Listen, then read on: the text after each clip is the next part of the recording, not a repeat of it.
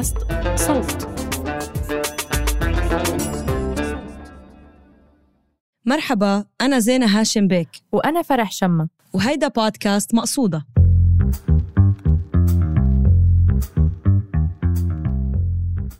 هالبودكاست بيركز على الشعر العربي. بحلقات نقاش رح نقدم لكم قصائد من اختيارنا ونناقشها سوا. أما بحلقات إلقاء رح تسمعوا قراءة قصائد مختلفة. بحلقة اليوم من نقاش اختارت زينة مقطع من قصيدة منتصف الليل للشاعر مريد البرغوثي من ديوانه منتصف الليل.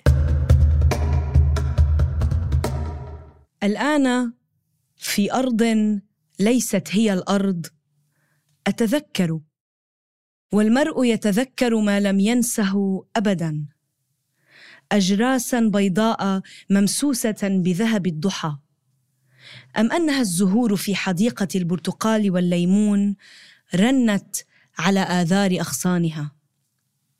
تقول ما الفرق؟ أنا سمعت صوتا يلمع.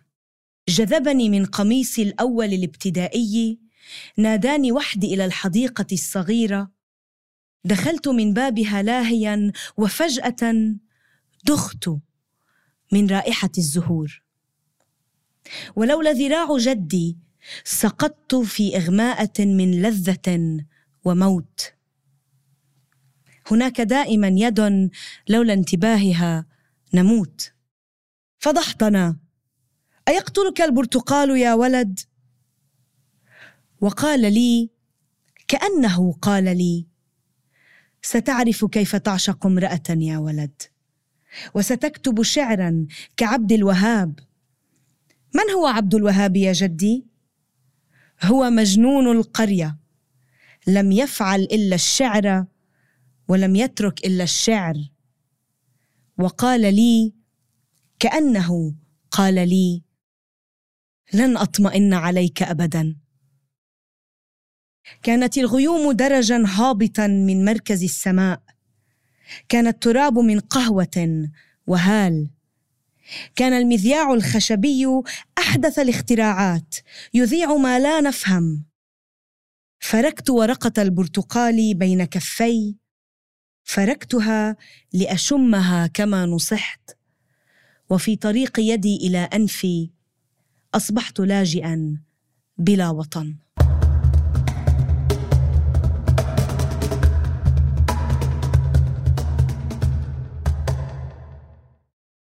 شو بدنا نحكي اليوم؟ اليوم آه، هلا بصراحة هيدي الحلقة من مقصودة. هي كانت من الحلقات مش الأصعب تحضيرها بس الأطول تحضيرها بالنسبة لإلي. آه لأنه آه مريد رحل ب 14 شباط. وفاجأني رحيله. يعني أنا كنت عن جد بتمنى أنه بفقرة إلقاء يكون هو بصوته عم عم يلقي القصيدة. م. زعلت كتير وقتها سمعت عن وفاة مريد. يعني كان تصور بعثت لك مسج كان بنص الليل يمكن. كتير كتير زعلت كتير آه. زعلت و... وصرت أبكي. ودغري رحت على ال... ال... رحت على رفوف الكتب عندي وصرت فتش على كتبه. آه لقيت له دغري كتاب منتصف الليل اللي أنا عندي إياه بطبعته الإنجليزية عربية اللي هي بعتقد صدرت بال UK آه، دغري لقيته وهو كان أول مرة بلتقي فيها مريد آه، بمهرجان طيران الإمارات هون بدبي. ووقع لي وقتها منتصف الليل وكنت أنا moderator ب session بينه وبين تميم برغوتي ابنه. حضرتها هاي الجلسة انت كنتي آه كنت في الجمهور كنت بتذكر ف و... و... وكنت عم فتش على لأنه أنا هي أول مرة بشوفه فيها رجعت شفته مرة تانية رجعت شفته مرة ثالثه بالأردن. وتذكرت إنه وقتها شفته بالأردن كمان كنت شاريت له ديوان لإله اسمه قصائد الرصيف. وقعدت فتش فتش وبتذكر إنه كتب فيه إهداء حلو كتير. بس ما بقى أتذكر هالإهداء وتذكرت إنه هالإهداء اللي كاتبه مريد عن الشعر عن الشعر نفسه. وشلت الدنيا وقعدتها حتى لاقي لها الديوان بنص دين الليل هيك خلص حصت. وما لقيته وما لقيته. لقيت ولدت هناك ولدت هنا اللي كان صار له شي كم سنة يعني عرف ومني مبلشته. آه كنت قاري منتصف الليل كنت قاريتها. فتحت بالأول منتصف الليل وهيك طلعت لي ستروبيا قصيدة لا بأس. اللي دليت هيك عيدها كذا مرة حسيتها كتير مناسبة ليلة رحيله. وهيدي القصيدة اللي حنسمعها بإلقاء يعني. وبعدين بلشت وهي كانت قصيدة النعي. آه, آه. لا بأس هي النعي الرسمي. أنا ما عرفت أنت قلتي لي آه بعد كم يوم صح؟ أنت قلتي لي إيه. آه. إيه شفت النعي الرسمي وحطوا قصيدة لا بأس اللي رح تسمعوها بإلقاء. إيه وهي القصيدة هي اللي فتحت عليها هيك وصرت أقراها مرة ورا الثانية ورا الثانية ليلة ليلة وفاته. رجعت حطيت منتصف الليل على جنب بعد ما استسلمت إنه مش حلاقي كتاب قصائد الرصيف. أه وبلشت أقرأ ولدته آه، هناك ولدته هنا. وبطلت أقدر فلته من إيدي للكتاب كتر منه حلو. وفي كتب هيك بتلاقيكي بي بي بالوقت المناسب. وأنا لأني عم فكر كتير كنت بوين منخلق وين منروح و آه يعني لوين بننتمي وإلى آخره. وكثير هالفكرة كنت عم فكر فيها. حسيت هالكتاب يعني كتير مناسب لهاللحظة اللي أنا فيها. ما قدرت فلته دليت عم بقرأ أقرأ أقرأ على كذا يوم عن جد كتاب كتير حلو.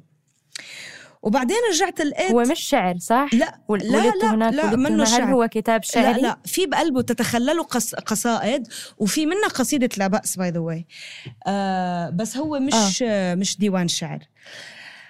وبعد شي عشرة أيام برجع بحوس هيك أنا وقاعدة أنا وقاعدة بعتقد وقتها خلصت ولدت هناك ولدت هنا رجعت حسيت إنه ويني ويني قصائد الرصيف؟ ليه ما عم بقدر لاقيها؟ رجعت برمت البيت برمت البيت ولقيتها بتذكر بعثت لك إني لقيتها وانبسطت كتير ولقيت الإهداء إلى زينة الشعر كما ينبغي جديدا ومباغتا. كتير انبسطت فيه كتير. وبلشت أقرأ بتذكر وقتها كان لازم نقرر نحن على قصيدة كرمال كرمال نقاش وأنا أجل لأنه لا بدي بعد أقرأ قصائد الرصيف. رجعتي انت جبتي لي ديوانه الجديد استيقظ كي تحلم ولا بدي أرجع أقرأ. فكانت من أطول الحلقات تحضيرا يعني. آه. آه, آه وأنا بلشت آه وأنا رجعت أقرأ رأيت رام الله. آه يعني أنا قرأت رأيت رام الله آه الكتاب اللي كتبه مريد اللي هو أشبه بالسيرة الذاتية يعني وسيرة آه، عودته إلى فلسطين بعد 30 سنة غياب. أنا قرأته من سبع سنين يعني كنت بالجامعة. و, و... ونحن عم يعني أول شيء نحن عم يعني عم ننعيه عم عم عم نودعه وعم نقرأ له يعني هاي الحلقة كان تحضيرها عبارة عن توديع مريد أو إيه؟ قبول هذا الخبر إيه؟ لأنه وصلنا الخبر وقررنا نعمل حلقة وبنفس الوقت كلنا عارفين إنه يعني وداع مريد البرغوثي كبير وتقيل مع إنه هو من أخف, أخف عن جد إيه، من أخف الأشخاص. يعني الأرواح الخفيفة مم. اللي كل الخفة والجمال بكتابتهم وبشخصهم. ومتصالح مم. مع الموت. واو متصالح مع الموت. يعني حنسمع بقصيدة لا بأس. بس آه، يعني رغم كل هاد آه، كان كتير صعب الوداع. وتحضير الحلقة أظن كان ال process تبعنا إنه نحن ما بدنا ما بدنا نفلت. آه. ما بدنا نفلت وي دونت ونت تو ليت جو يعني إنه لا please ما بدنا نعمل الحلقة انه إنه bye مريد وداع 100% فايه إيه لا وأنا مريد يعني التقيت فيه كم مرة وعن جد يعني عن جد بدي أحكي غير إنه نحكي هلأ حنحكي عن شعره عن شخصه هو كشخص. مثل ما انت شخص خفيف آه متواضع حديثه كتير حلو بينكت كتير وبيضحك كتير. وفي بقلبه يعني في بحديثه بهيك حضوره نوع من الصمت اللي بيحكي اللي هو بتلاقيه بقصايده. قصايده يعني على شوي صامتة. هالقد بتحسيها بسيطة بس هي مش هيك. إيه هو بيقدر يكتب قصايد كتير قصيرة قصيرة مثل آه آخر مقطع بيستيقظ كي تحلم آه كتب آه رجع كمان شو اسمه يا الله؟ منطق الكائنات اللي هو كان ديوان نزل له بال 96 ورجع منطق الكائنات مرة أخرى كان جزء من استيقظ كي تحلم. ومنطق الكائنات كلها هيك قصائد كتير قصيرة قالت الغيمة قالت النافذة. قال الدرج. هيك. وبم وقادر بنفس الوقت إنه يسفق قصيدة مثل منتصف الليل اللي هي كتاب بكامله. يعني هو آه قصيدة منتصف الليل هي قصيدة كل كتاب نزل ب يعني كل كتاب نزل قصيدة وحدة اسمه منتصف الليل. ونزل بال 2005 إيه وبي ولدت هناك ولدت هنا. هو بيحكي عن كتاب منتصف الليل وبيقول ما إن ظهر زهر الرمان اللي هو الديوان سنة 2002 نزل ثلاث سنين قبل منتصف الليل. ما إن ظهر زهر الرمان حتى بدأت في كتابة منتصف الليل. وهو قصيدة واحدة في كتاب. كامل عكفت على كتابتها أكثر من سنتين. وبعدها توقف واو. توقفا تاما. وقف عن الشعر من 2005 وقت ما نزل منتصف الليل ما نزل ديوان لل 2018 بيستيقظ كي آه تحلم. وبيقول وبيقول بي يعني بيرجع بيقول بهيدا المقطع بيقول أنا لم أكتب منذ ثلاث سنوات قصيدة واحدة لأني لا أريد أن أضع خوذة على قصيدتي. وما بده كتير يكرر حاله بقى. فجميل جدا يعني هيدا الشيء ف آه ما بعرف ليه يعني مع إني قريت كل هاد وانت ليه اخترتي؟ إيه هيدا آه إيه. ليه اخترتي هذه المقطع؟ يعني هو هي قصيدة كاملة بكتاب آه طويلة, طويلة كتير, كتير. تقريبا 70 صفحة. آه انت اخترتي هذا المقطع بالذات. وأنا سألت حالي هذا السؤال لما بعتي لي المقطع اللي انت اخترتيه. وأظن هلأ يعني لما نفوت بالنص وبتقدري تحكي لنا ليه اخترتي هذا المقطع وبنقدر نحكي أكثر بالتفاصيل عن النص نفسه. آه فانت ليه اخترتيه؟ ليه حسيتي هذا هو المقطع بالذات؟ لأنه دليت أرجع له. يعني ضليت أرجع له يعني كثير قصائد علمت علمت عليها إنه آه يمكن هي يمكن هي وكنت كل يوم بعت لك بركي هي بركي هي بركي هي ما هيك؟ بس المقطع من منتصف الليل اللي ضليت هيك لا شعوريا أرجع له هو هذا المقطع اللي قريته لأنه في بقلبه كل شيء يعني في بقلبه ال ال ال الطفولة والتقدم بالعمر والوقت. والذاكرة والعيلة والأرض وفقدان الأرض والبهجة والدهشة وبنفس الوقت الحزن بالآخر هيك بيضرب الكف ما بتتوقعيه. وفي بقلبه. الشعر يعني أنا حسيت أنه هالمقطع هو معنى الشعر ما معنى أن تكون شاعراً. هو بي بي بهال بهالمقطع من منتصف الليل. هيك حسيت يعني. آه وهو شعر هيك. وأنا سألتك وأنا سألتك إنه يعني هل لازم نقرأ حتى المستمعين لازم يقرأوا كل القصيدة منتصف الليل عشان يفهموا هذا المقطع ولا هل هذا المقطع آه، لحاله قصيدة كاملة؟ مش محتاج قبل وبعد يعني إيه لأنه هي القصيدة عن جد طويلة وهي أصلا. مقسمه لمقاطع يعني في هيك مثل علامة هيك بين المقطع والمقطع إنه هذا المقطع خلص ونبلش مقطع تاني وقصيدة كتير معقدة. على فكرة مع إنه يعني اللغة فيها منا كتير معقدة يعني بتفهميها بس قصيدة معقدة بالمعنى الجميل يعني فيها هيك صعوبة حلوة متعددة الأصوات ساعة بيحكي بضمير المتكلم ساعة بيحكي بالمخاطب فيها تناص كتير فيها يعني آه، فيها جمل من شيكسبير وجمل من ييتس وجمل من القرآن وهي بس حتى نعرف المستمعين والمستمعات شوي بتبلش بير آه، هي ليلة راس السنة هي القصيدة بتصير بليلة راس السنة وبتبلش برمي الرزنامة القديمة بسلة المهملات وبتخلص مع الرزنامة وتعليق الرزنامة الجديدة. وأنا بعتقد السيمبوليزم هون هو إنه آه خلص الحياة بتستمر. يعني الحياة بتضلها ماشية. بدها تضل ماشية. وتعيد نفسها. وفي وفي يأس وفي أمل وفي بهجة وفي حزن وفي كل شيء. فحسيته هيك هالقصيدة يمكن هو سكت 13 سنة من بعدها لأنه يعني يمكن قال كل شيء فيها. كل شيء. عرفتي؟ وهيدا المقطع بالذات حسيته كتير بشير للشعر وللدهشة والطفولة بالشعر. وفي بقلبه هيك مثل إيه اللي هو زي بتوقع إيه أو بتنبأ. في, إيه في بقلبه مثل تنبؤ للمستقبل. تنبؤ. إيه في بقلب القصيدة تنبؤ. للمستقبل فحسيت حالي كل وقت عم عم برجع لها. كتير حبيت فيها السطر. هناك دائما يد لولا انتباهها نموت. كتير حلو هالسطر كتير هيك في في في حنية وحب وفي آه آه مثل رسالة إنه ما تفكر حالك أنت بتقدر تكون لحالك أو بتقدر توصل لأي شيء لحالك عطول في أيدي عم تنتبه لك مش أي مم. إيه مش بس أي إيد يعني جده. الذراع مم. ولولا آه ذراع جدي مم. ففي كمان فكرة الجد اللي هو بيعرف أكثر أو عاش أكثر آه وأنقذ يعني الإيد المنقذة هي إيد الجد. آه اللي أنا شفته حكيم وعارف وينه لل... لحفيده. يعني رح له على المكان السري م. اللي هو أنا بالنسبة لي هي حديقة صغيرة هو داخ فيها. آه وأنا بدي أحكي عن شو يعني داخ ليه داخ مم. وشو معنى هون الدوخة هاي.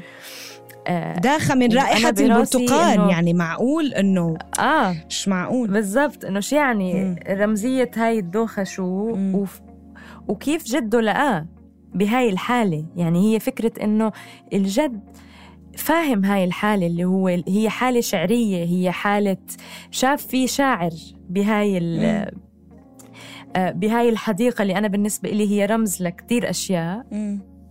وهو بيقول سمعت صوتا بيقولوا سمعت صوتا يلمع. هيدا الصوت بالنسبة لي هو صوت الشعر نداء الشعر. أنا بالنسبة لي هيك كان بعد ما قريتها كذا مرة. آه، فهو الجد. إيه شايف الحفيد وشايف شاعرية الحفيد وعم يتنبأ له بمستقبله. يعني آه، كتير كتير حلو هال وما بعرف أنا يمكن إذا إذا بوصلها أنا يمكن يمكن هيدا اللاوعي تبعي مشان هيك ضل يرجع على هالمقطع. لأنه أنا أنا وصغيرة بتذكر كتير منيح كنت كتير كتير صغيرة عن جد. ما بعرف قد إيه كان عمري سبع سنين ثمان سنين ما بعرف. وكنت قاعدة بالمطبخ وكانت أمي عم تطبخ كوسة بلبن كانت عم تحرك اللبن ت يغلي وهيك كان في شمس هيك وشايفة الغبرة بالشمس. بتعرفي الغبرة وقت تشوفيها بقلب الشمس؟ وطلعت فيني أمي التفتت علي هيك وهيك من out of the blue بتقلي انت رح تصيري كاتبة رح تصيري كاتبة أنا شايفتك. هيك بس وبترجع بتكمل أوف. الكوسة بلبن. وأنا ضل ضل ضل معي هالشي سنين وفكرت حالي لدرجة إنه تخيلته. بعدين من كم سنة سألتها للماما قلت لها دخلك أنا عم بتخيل إنه أنت قلتي لي هيك معقول شي حلم حلمينته أنا؟ ولا أنت قلتي لي هيك؟ قالت لا أنا قلت لك هيك بلا أنا شفتك. قلت لها كيف يعني شفتيني؟ قالت لي ما بعرف شفتك هيك. شفتك بلحظة أنت إنه حتصيري كاتبة. فيمكن هيدا الشيء اللي شدني لأنه الجد تنبأ له. عرفتي؟ يمكن هيدا اللي حسيت فيها تجربة شخصية هيك فيها صدى لتجربتي كمان. جميل. فنحن بنقدر نحكي يعني ما بعرف انت لو بتتفقي معي بس فهو أول شيء الآن في أرض ليست هي الأرض. آه هون بالنسبة لي مريد أو الصوت الشاعري الكبير صح. اللي عم بتذكر إيه. هذا الماضي. بمنتصف الليل. وبعدين أيوة. أو قبل منتصف الليل بشوي. آه بمنتصف إيه. الليل. آه بالضبط. بعدين في حديقة البرتقال والليمون. آه وبعدين لما قلنا من قميص الأول الابتدائي عرفنا أنه هذا مريد صغير أو هذا صوت الشاعر الصغير. اللي هو مش هو أول ابتدائي فهو عطانا عمر يعني. خلانا نتخيل قديش عمره. وهذا الطفل سمع صوت أخذوا إلى حديقة صغيرة. فهاي الحديقة نقدر نحكي عنها رمز من هلأ. يعني نقدر نتفق إنه هاي الحديقة الصغيرة هي رمز بنقدر بعدين نحكي عنه أكتر لما نتقدم بالقصيدة. وهي الحديقة اللي هو داخل آه، الولد فيها من رائحة الزهور. فهو حسيت أنا زي الترانس. يعني هو دخل في حالة عن جد شم شيء و وراح. وهو شو حلو هو ريحة زهر الليمون بتجنن. يعني أنا بعتقد هي الحديقة بنفس الوقت حديقة فعلية. أنا شفت الحديقة الفعلية شفتها يعني تخيلتها. وتخيلتها بأرضه هو يعني بفلسطين. وزهر الليمون بعرف ريحته أنا كتير منيح بتشق القلب يعني. آه فهي حديقة فعلية. وطبعا رمز للشاعرية كمان. آه بنفس الوقت مم. يعني. وبجنن ريحة زهر الليمون يعني عن جد. وأظن كثير كثير الحاسة الشم بهاي القصيدة مهمة. آه إيه. لأنه عن جد هذا من أقوى الحواس لأنه بينهي القصيدة فيها بحاسة لما يفرك صح. ورقة يفرك آه لما يفرك ورقة البرتقال انت بتحسي حالك شميتي. يعني عن جد هي قصيدة حاسة الشم فيها قوية بالنسبة لي أكثر من الحاسة البصرية. مم. يعني أنا شميت الحديقة أكثر ما تخيلتها. صح صح. آه وبعدين تنبأ له إنه إنه حيعرف كيف يعشق وحيعرف كيف يكتب شعر زي عبد الوهاب إيه. هلا أنا هون عبد هو الوهاب عبد الوهاب يا إيه،؟ جدي إيه. أنا ما كنت عارفة مين هو عبد الوهاب ما ما كنت عارفة لحد ما أنت رجعتي حلو الصدف يعني كيف قد أنت إيه حلو. كثير فأنا عم بقرأ رأيت رام الله وزينة كانت عم تحضر القصيدة وأنا عم بقرأ رأيت رام الله ومريد عم بيحكي عن دير غسانة عن قريته اللي رجع عليها و وبذكر عبد الوهاب. فنحن لقينا جوابنا بدون ما نبحث عنه بشكل يعني مم. فعلي. مش رحنا عملنا جوجل مين عبد الوهاب مم. عن مريد البرغوثي. لا جد لقينا جواب فكان كتير جميل. آه هذا التناغم بيني وبين زينة آه في تحضير الحلقة يعني. مم. فمن هو عبد طيب؟ الوهاب يا جدي؟ إيه من هو؟ فعبد الوهاب آه، كان بدير غسانة. فهلا هي شو القصة؟ آه، هو بيروي لنا مريد آه، تجربة آه، أمسية شعرية. آه، بده يعملها بدير غسانة بالساحة اسم الفصل أصلا الساحة. وهو بيقول هاي الساحة بدير غسانة لم يقف فيها شاعر من قبل على الإطلاق فهي ما يعني لم تشهد هاي الساحة أمسية شعرية من قبل.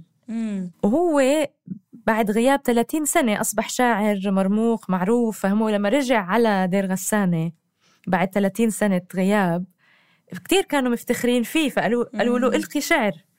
بس قالوا له إلقي شعر مش عشان هم بدهم شعر يعني هم عشان عرفوا إنه هو انشهر يعني فهو ب... هو كان غريب له كانت تجربة صعبة له حتى. وبيقول فيها لأول مرة في حياتي ألقي قصائدي أمام صفوف متتالية من الريفيين يرتدون الحط وال... والعقال. عشاني بالخليج. آه، فيهم ابن الثامنة وابن الثمانين. معظمهم لم يدخل في حياته مسرحا ولم يقتني ديوانا واحدا من الشعر. فهو بيقول إنه الناس أصلا أنا مش عارف يمكن هم ولا مرة قرأوا ديوان شعر. فهو بده يلقي عليهم قصائد هو مبسوط إنه راجع بس هو حاسس إنه الجمهور صعب. آه ومش عارف أي قصائد كان رح يختار لهم. بهاي الأمسية. مم. فهو بتذكر آه بعدين بتذكر قصة عبد الوهاب. أوكي. آه، اللي هي قصة مشهورة كانت بال... بال... بالقرية. هم اسمه مجنون القرية. وكان مجنون بس عشانه بيكتب شعر. يعني هو ما كان مجنون هو يعني هو كانوا. فهو ولما كانوا صغار يعني لما كان مريد صغير كانوا يخافوا منه لعبد الوهاب لأنه عبد الوهاب كان يكتب شعر وبسبب هاي الصيت تخيلي هذا صيت صيت إنه بيكتب شعر آه، خلى الناس تسميه المجنون. وكان يحب آه، كان يحب بنت المختار ويكتب لها قصائد حب وغزل و... وهذا هو عبد الوهاب. فكان هو عبد مريد يهرب الوهاب. منه وهو صغير. فكان صار يهرب منه هو. وهو صغير وهذا بالخمسينات. تخيلي. عم رجع صار هو وكبير. وجده تنبأ له. يعني شو حلو إنه جده تنبأ له. هلأ نحن هو بيقول قال لي كأنه قال لي. يعني في هون وعي لأنه الذاكرة هي على طول إعادة كتابة للأشياء. وهو بيقول آه، المرء يتذكر ما لم ي... المرء يتذكر ما لم ينسه أبدا. وبيرجع بيقول قال لي كأنه قال لي مرتين. يعني هو واعي أنه يمكن أنا عم بتذكر بطريقتي الخاصة. ما في شيء اسمه يعني نفس الحدث فيك أنت تتذكريه بطريقة وأنا أتذكره بطريقة تانية. بس مش مهم. مش مهم إذا هو قالهم حرفيا ولا لا المهم إنه هو حس إنه جده قال له هيك إن كان قال له هيك ولا لا يعني وهيدي الصلة مع بالزبط. مع عبد الوهاب كتير حلوة وكتير بتضحك آه وهو يعني كتير بتضحك يعني شو اسمه الجد إنه أنا ضحكت وقت كنت عم بقراها أيقتلك شو بيقول له؟ أيقتلك البرتقال؟ آه آه يقتلك البرتقال إنه فضحتنا. آه، أيقتلك فضحتنا إنه فضحتنا. أيقتلك آه، البرتقال يا. ولد يا وقت إنه عرفتي؟ و... وب... يعني عم بيقول له فضحتنا بس بنفس الوقت عم عم يتنبأ له إنه آه يا أوكي أنت حتصير شاعر ورح تعرف تحب ورح هيدا. فكتير حلو هيدا ال... ال... ال- ال- الحديث و- المباشر اللي والجميل- اللي بفوته. إيه. آه والجميل إنه الجد أكيد كان يعرف عبد الوهاب و... مم. ومع ومع رغم إنه كانوا يسموه المجنون هو قال إنه أنت رح تصير عبد الوهاب رح تكتب شعر زي عبد الوهاب فهو مم. شاف فيه هذا الجنون اللي. هم كان بالنسبة لهم هو الحاله فهو وبالقصيدة بيقول هو مجنون القرية مم. هو مجنون القرية لم يفعل إلا الشعر مم. ف يعني هو ولم يترك إلا الشعر. بتحسي بتحسي هيك عم. ترجعي يعني تطلعي على مريد إنه ولم يترك إلا الشعر يعني إيه هيك كتير فيها. فيها تنبؤ هيك وحزن هلأ بعد ما رحل يعني بتحزني آه وكمان الجنون يعني بدي أربط الجنون بالدهشة بالشعر يعني هو داخ من رائحة الزهور يعني مثل إنه اندهش وهيك داخل من ال- من من النشوة عرفتي؟ من الدهشة اللي هي آه، قريبة للجنون. ففينا نعرف الشعر بهالطريقة. يعني الشعر إنه هو على طول يكون في دهشة وعلى يكون على طول يكون فيكي شعطة وما بحياتك تتعودي على الأشياء. هو الشعر ضد التعود على الأشياء إنه تشوفي. آه، وما تشوفيه بالطريقة اللي ال- المتعارف عليها. هيدا هو الشعر. يعني هيدا آه. واحد من, من تعريفات الشعر يعني. إيه. آه أظن تذكرت جملة للرومي بعرفها بال... بالإنجليزي. إيه شو هي؟ آه اللي هي إنه sell cleverness and buy astonishment. آه astonishment. آه إنه هي. مش آه هي. الدهشة. بالضبط. فهي إنه بيع ال... ال... ال- الذكاء وجيب بدالها دهشة. مم. لأنه الدهشة الدائمة هاي هي اللي بتخليك تشوفي الأشياء بشكل متجدد وجديد انه. الشعراء يعني بنقدر نحكي إنه كتير منهم بيكتبوا عن مواضيع تشبه بعض الحب والحزن وال... ومشاعر بتشبه بعض وال... بس هي آه، الطريقة والشتات بس هي دائما الطريقة مم. وطريقة وصف الأشياء وتصي... وطريقة آه، آه، إنك انت تكوني في المكان وتطلعي عليه كطفل عم بي... عم بيشهد الأشياء لأول مرة فالوصف لا شعوريا حيكون مختلف لأنك أنت صادقة للحظه اللي أنت فيها اللي عينك عم بتشوف فيها وحواسك عم بيتفاعلوا مع اللي, اللي حواليك. وهو بيستعمل كل الحواس تقريبا يعني ما بعرف إذا كلها بس إنه بيتذكر أول شيء اجراسا بيضاء يعني في السمع وفي صوتا يلمع في السمع وفي الرؤية والزهور اللي هي بيضاء اللي هي زهرة الليمون يعني بيكون أبيض. فدفنتلي في ال- البصر والسمع والشم. قلنا حاسة الشم هي الأقوى واللي بيرجع بينهي فيها الأص... فيها القصيدة. ما في آه، ما في ما في ضوء ما أكل البرتقال بس في اللمس إيه. اللمس آه، إيد جده إيد جده لمسته. إيه. آه فكتير فيها يعني استعمال للحواس هيدي ال- القصيدة. وأنا بحب فيها كتير. حتى التراب. آه حتى كانت تراب من. قهوة وهال. صح يعني حي... حيشربوا حيشربوا للتراب صح صح. آه. وهو في في مقطع مشهور من ولدت هناك ولدت هنا بيوصف فيه مريد بشكل جميل جدا القهوة وإنه القهوة كيف على طول لازم حدا تاني يعمل لك إياها ويقدم لك إياها وريحة القهوة والقهوة. فبالنسبة لي كمان أنا رجعت على وصف مريد لل... للقهوة وللهال قد إيه مهمة هي بالنسبة له أنا فكرت هاي لمحمود درويش على فكرة.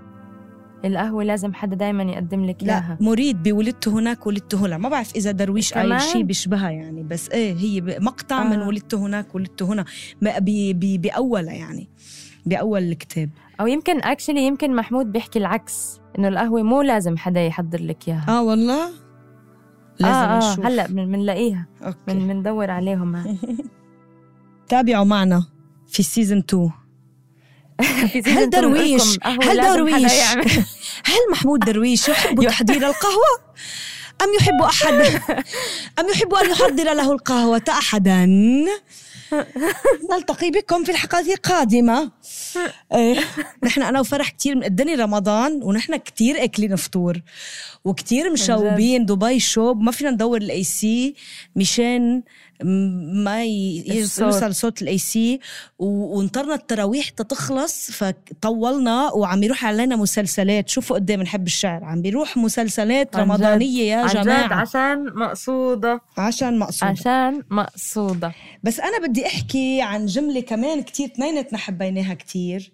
وبدي أوصلها بقصيدة مقطع من قصيدة جديدة له بديوانه الأخير. الجملة السطر هو لن أطمئن عليك ابدا جده بيقول له جنن. محلاها. لن أطمئن عليك ابدا بس بتحسيه عم بيقولها هو عم بيضحك. يعني مش إنه يا الله حتى مش عم آه، يندب آه يعني عرفتي إنه آخ ما حأطمن عليك أنت بحياتي يعني عرفتي هيك؟ كتير حلوة آه, آه رح تحب رح تحب ورح تعيش ورح رح يكون عندك تجارب كتير آه يعني بالآخر المستنقع ما بخوف قد النهر فهمتي؟ مم. يعني يعني هو لما قال له هيك أنت فهمتي إنه هذا حياته حتكون مليانة مم. يعني الجد شاف هذا الإشي إنه أوف مش حطمن عليك لأنك مم. أنت مش حتهدى مش حتهدى ابدا. مش حيهدى وحيدل مدهوش وحيدل عم بحس كتير وحيدل عم بيفكر كتير و... و...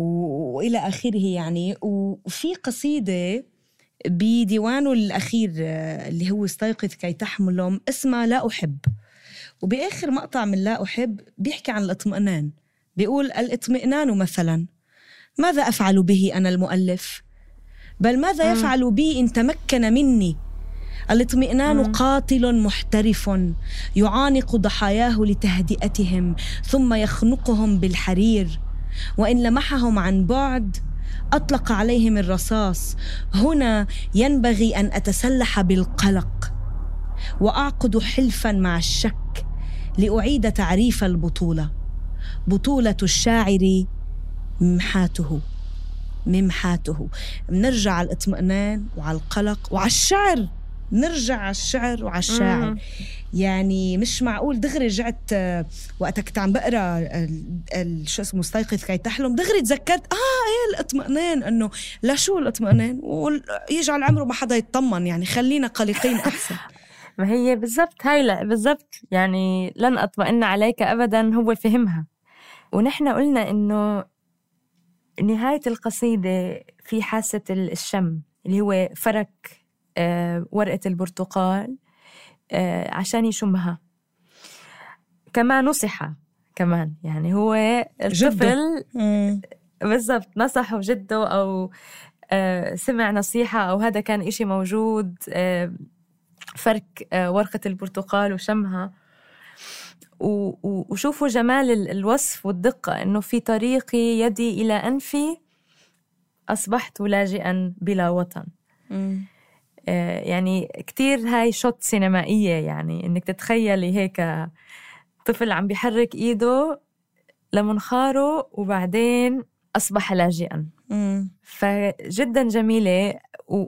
وأنا طبعا عشاني عم بقرأ رأيت رام الله اللي هي بالنسبة إلي جد تعريف على مريد البرغوثي وعلى آه، رضوى عاشور اللي هي زوجة مريد البرغوثي آه، الكاتبة والأديبة والمترجمة. وعلى فكرة نحن ما نسينا نقول إنه هي اللي ترجمت آه, آه إيه منتصف الليل هي اللي ترجمته على الإنجليزية صح صح.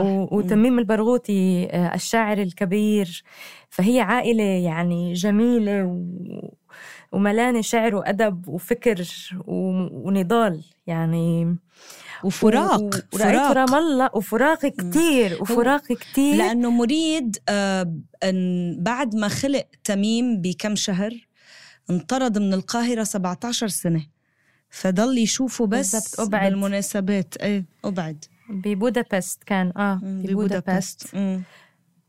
و...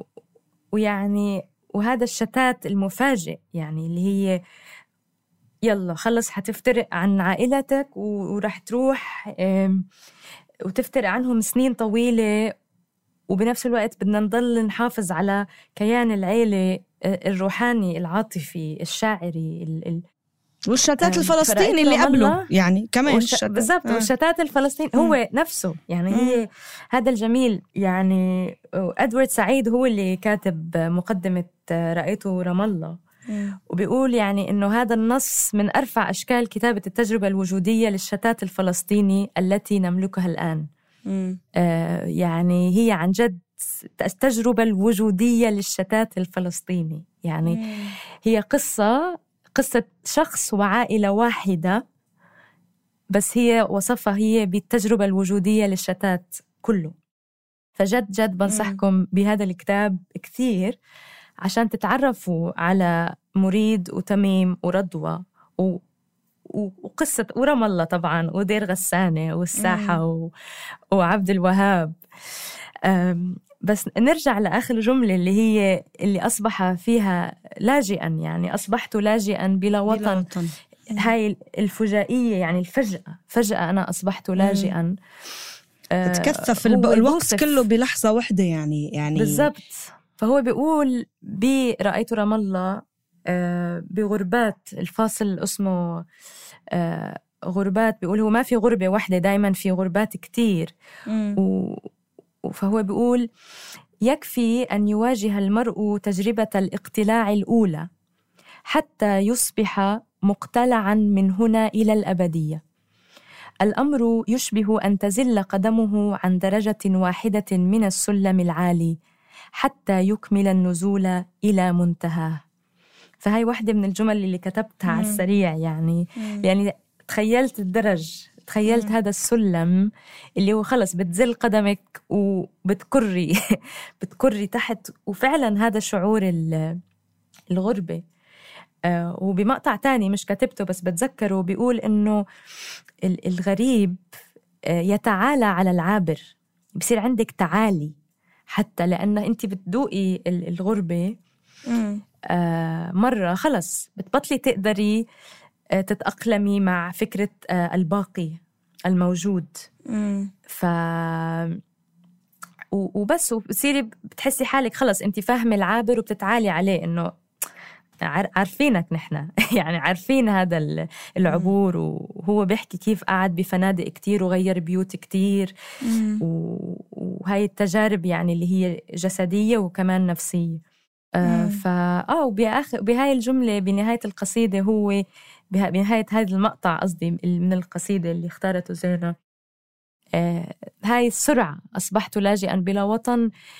اللي هو نحن بنبطل عارفين هل هو الرجل مريد أو الصوت اللي بالقصيدة هل هو الكبير أم هو القميص الأول الابتدائي اللي عم بحكي عرفتي علي؟ اللي هو اثنيناتهم سوا خلص بفوتوا ببعضهم. آه آه. بفوتوا ببعضهم. أيوة بالضبط. وخلص بنبطل عارفين هون مين اللي أصبح لاجئ لأنه الصغير لسه ما لحق يمكن يصير لاجئ. آه فهون خلص زي ما قلتي بصيروا شخص واحد آه أصبحوا هم لاجئين. بلا وطن فهو كمان مرة بيمثل حالة شتات كامل ومش بس قصته الشخص الشخصية يعني. طيب. كتير جميل بدنا نقول جداً بدنا نقول شكرا لمريد.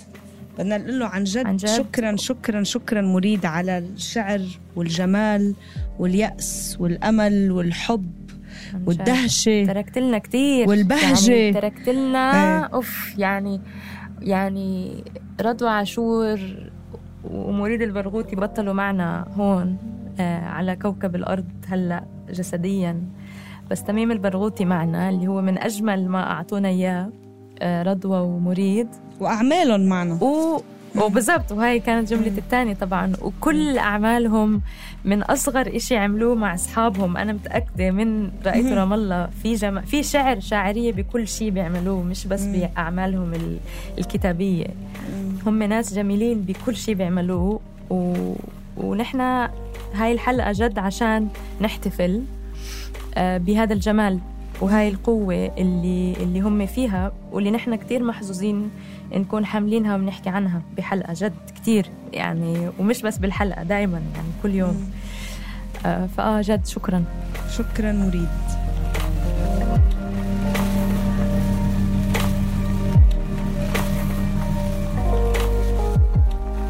هيك بنكون وصلنا لنهاية هالحلقة من نقاش. بدعيكم تسمعوا حلقة إلقاء واللي بنسمع فيها قصيدة لا بأس للشاعر مريد البرغوثي هيدا كان بودكاست مقصودة من إنتاج صوت.